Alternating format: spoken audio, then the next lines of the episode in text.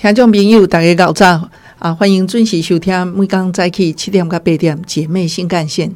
今天新干线的现场，咱继续啊，咱这一系列的这个绘本的这个啊，这个访谈吼。那今天呢啊，更较精彩。咱邀请到咱这个啊，台湾大脚小脚的亲子共学团，然后是分家的团哈。诶，这个领队带领阿加伊的这个。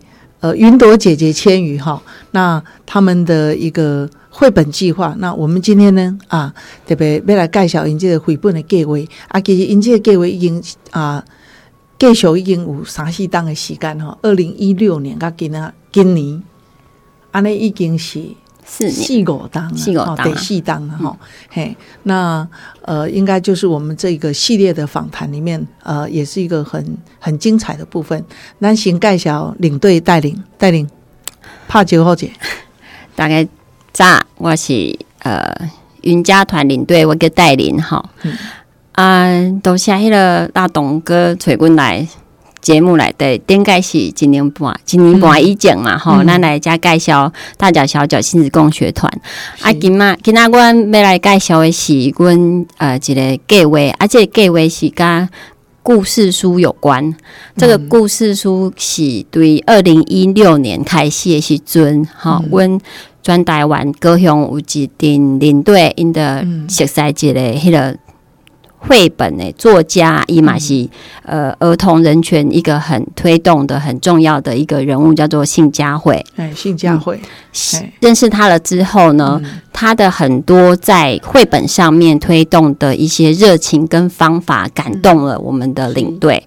那我们就把他的这一个呃方法跟这一个热情带到我们全台湾的工作坊。是那那个时候在台中连续办了四天的工作坊，台湾全台湾的领队可以的都去参加。然后四天里面，他们讨论了零到三岁的幼儿要怎么样听故事、讲故事，也讨论了四到六岁以上的孩子在有比较呃。重要的事情跟议题的部分的时候，绘本要怎么跟他们谈？那经过这样的培训之后，呃，等于是全台湾的亲子共学团就在二零一六年下半年就开始点燃了所谓的用绘本跟孩子谈重要的事的这一把火。嗯，对。那嗯，他们其实因为新加坡当时有跟高雄市的市总图合作，所以呃，我们也在用呃。绘本谈儿童人权这一块，从二零一六年下半年开始，就全台陆续有办活动。那今年是第四年，在高雄的话，今年也办了一个很盛大活动。他请他有五场讲座，然后有全台首场的婴幼儿嗯绘本故事，对零到二。对零到两岁的婴幼儿，然后是使用的是全。全场就是包场的方式，封馆包场，就是那个是他们开馆前的一个时段，嗯，然后只有零到两岁的婴幼儿跟他爸爸妈妈可以推车进去。那进去听故事的时候，就完全不用顾忌其他人，其他人。叫他要小声，嗯，那是他们专属的时间。是。这个是以前信佳会在跟他们上课的时候分享的，在纽约试图做的一个做法，然后大家都非常非常羡慕，嗯，然后他们居然四年后可以真的在高雄，在台湾实现，就是在高雄市的。总图书馆，对，嗯，新家会记得这个绘本作家也很值得提哈，是。好，因为我有看过也出版品也册哈，就是他用那个绘本公告书的红线，他讲很多就是有关呃历史事件，台湾的历史，好，啊，你一般就干嘛讲啊？比方说白色恐怖的历史啦，还是一些伤痕的历史哈，二二八啦哈，干嘛讲哦？真那种就定诶哈，就令诶。啊，不像小小英呐，哈，嗯，啊，但是信佳慧他就认为说，哎，小，即便是一个，就是小朋友他在成长的过程，他也需要注重人权，我们要视同他是一个完整的人这样对待，好，这个儿童的印印款嘛？是啊，但是呢，一叠央行的阶段，他也应该就是知道很多有关咱台湾的这种呃重要的历史，就我政治社会历史安尼，嘿，对，所以伊这个伊伊这个。这个出版品，然后这些内容，我自己会觉得，诶，蛮佩服他的。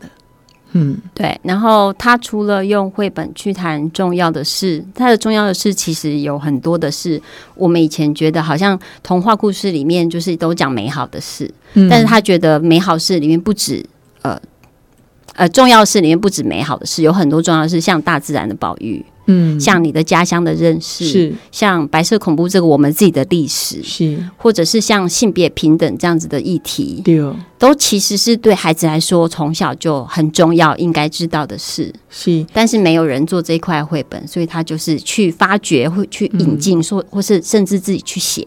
嗯，所以像你度假共来讲，哇，整个底下开馆进景，然后就让所有零到二岁的小朋友封馆，然后来公告诉这这也真的就是一个很动人的画面哈。那刚刚就是在那共大脚小脚这样的一个共学团，其实你跟我为二零一六年，对，我们就借着这个公告书绘本，啊，然后就是带入很多的社会议题，好、是啊，很多的你刚刚提的呃性别平等啦，然后这个呃这个呃环境保育啦，吼、啊是讲啊对傣族人哦傣族人这个保护环境保育，或者是我们自己的土地的历史啦，种种安尼，就是说好像在这个部分，我觉得台湾的教育团体来面，我那我家己有印象，干嘛亲子共学团的做的质量，应该是熊东熊东有一定的质量，哎。对，谢谢辣董。所以我们在，比方说我自己有印象的就是反空屋，我们在台中反空屋，然后你就会很难得哇，有好多爸爸妈妈，一两百个家庭的爸爸妈妈，然后真的就是大大手小手，大脚小脚，然后这样推着。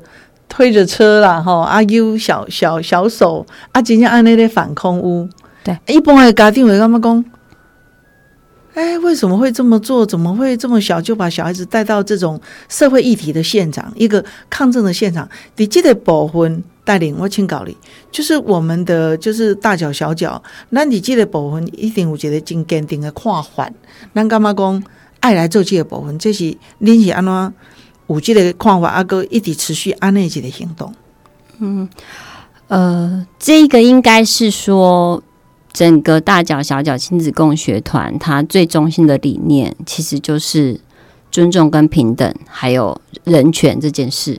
嗯那从小小孩长大了，在家里长大的过程里，你有用尊重平等的方式对待他，嗯，他就有自己被呃真正当成有人权的人，嗯在家里长大的一个过程。是那当他慢慢的长大的时候，他会遇到社会上所有形形色色的事情，就像他会呼吸到空气，他会觉得说空气为什么常常都不好？嗯那不好的时候，我们得要，我们不会回避跟他谈。那我们得要跟他说，在说的过程当中，我们就会去解释，就会去说到政府的呃作为，然后呃环境的污染、工厂的污染，嗯。那整个社会结构的运作，嗯。那为什么现在的结果我们要怎么改善？那我们的方向可能在哪里？但是这么多多这么难的事，你们可能想说，我们到底要怎么跟孩子说？我跟大人都说不清楚，跟小孩说。是这个时候，绘本就是一个很好很好的工具。是所以我们在带孩子上街头前，都会很详尽的跟孩子讨论、跟哦解释，然后嗯甚至是带他们看很多相关议题的绘本。哦，然后用绘本的方式，不止念给他们听，也带着他们看绘本里面一些细节的东西，然后延伸去讨论，嗯。他们就会有很多的为什么，嗯。那有很多的想知道答案。是。对，然后所以连接的是我们要做什么。好，那我们可以去把我们想要好空气的声音告诉政府，所以我们上街头去游行。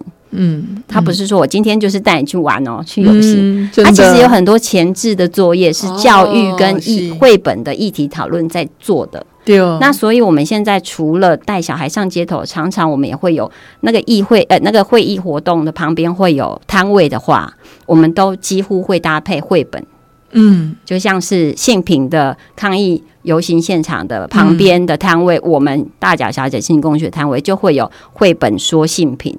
哦，是。对，那十一、十二月十二号、十三号我们才参加台南的、呃彩虹大游哎行，对。